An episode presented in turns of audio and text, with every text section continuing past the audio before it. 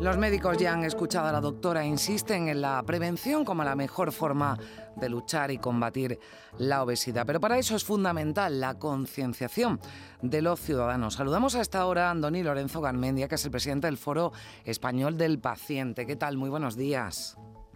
Hola, buenos días. Bueno, ¿somos conscientes los ciudadanos de los peligros de la, de la obesidad que hemos repasado con la, con la, con la doctora? No, rotundamente no, rotundamente no. la mayoría de los ciudadanos eh, asociamos el sobrepeso o la obesidad a temas estéticos, ¿no? Mm. que parece que es una de las grandes preocupaciones, sobre todo en determinadas épocas del año, que tenemos que ponernos el bañador. Y, y en ese sentido, pues no, no, no, no es algo que, las personas lo tengamos asociado a, un problema como el que como el que efectivamente tenemos ahora mismo en mm. España. ¿Y qué haría falta para que nos eh, concienciáramos que echan de menos desde el Foro Español del Paciente a la hora de de tratar desde las administraciones, desde la administración sanitaria, por parte de los profesionales, ¿no? Esa eh, información, ¿no? Para, mm, efectivamente llegar a la, a la prevención y evitar esos problemas de salud que puede acarrearnos el sobrepeso, ¿no? Y ya en mayor medida la obesidad. Pues yo diría que principalmente es un tema de concienciación, es decir, yo creo que tenemos que reclamar a las administraciones campañas para concienciar a toda la población de realmente lo, el impacto que tiene la obesidad y el sobrepeso en España. Hay datos que, son realmente sobrecogedores. En el año 2019 fallecieron 131.000 personas relacionadas con el sobrepeso.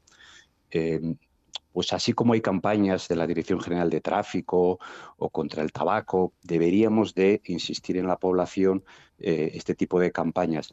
Y sobre todo porque algo que nos llama poderosamente la atención es que em, esto empieza a afectar eh, ya desde muy jóvenes mm. en los niños, ¿no?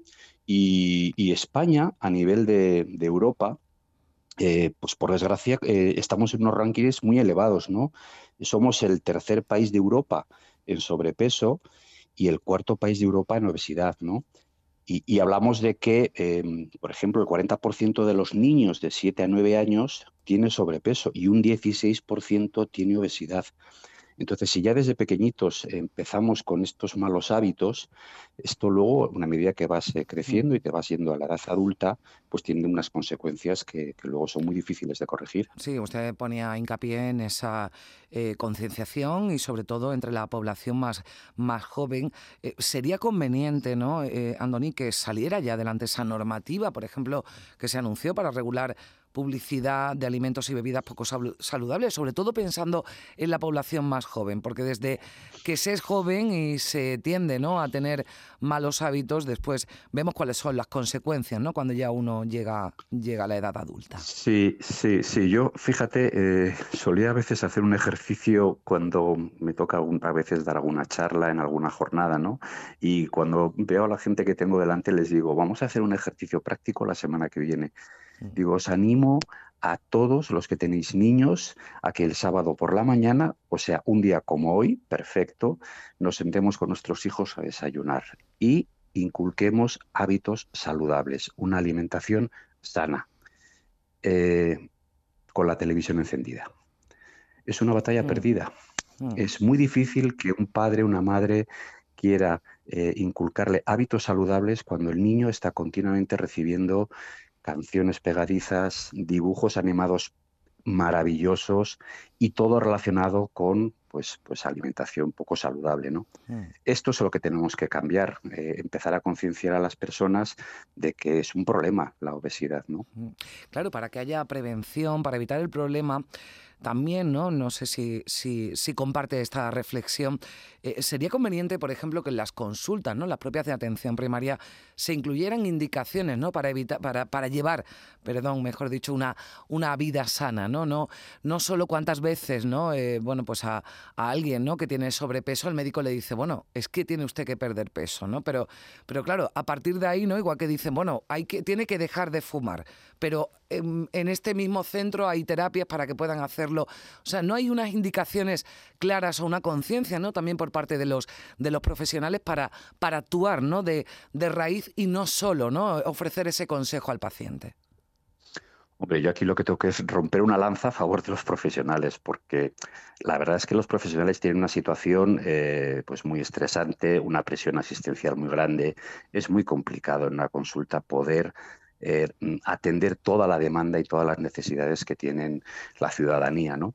Pero bueno, quizás lo paradójico de todo esto es que vivimos en un país maravilloso que es España, mm. donde tenemos una dieta mediterránea, un aceite de oliva, unas legumbres maravillosas y esto se está perdiendo, esto se está perdiendo y es una pena porque, porque bueno, son hábitos pues y alimentos muy saludables, ¿no?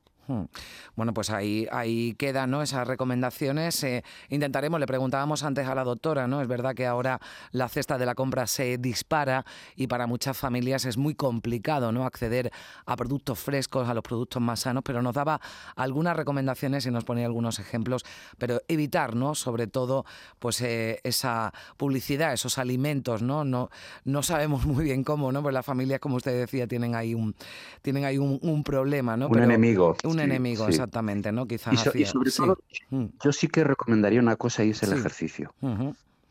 y cuando hablamos de ejercicio no estamos hablando de una gimnasia de esta, el salir a dar paseos, el, procurar coger ese hábito que es muy saludable y que ayuda muchísimo a nuestro cuerpo. Pues de eso precisamente vamos a hablar ahora, de la importancia del ejercicio físico también para evitar ese problema que ya la Organización Mundial de la Salud califica como epidemia y que es la obesidad en este país, en España, donde además, lamentablemente, ¿no? estamos muy arriba en esa lista negra. Andoni Lorenzo Garmendia, presidente del Foro Español del Paciente, gracias por estar con nosotros. Un saludo.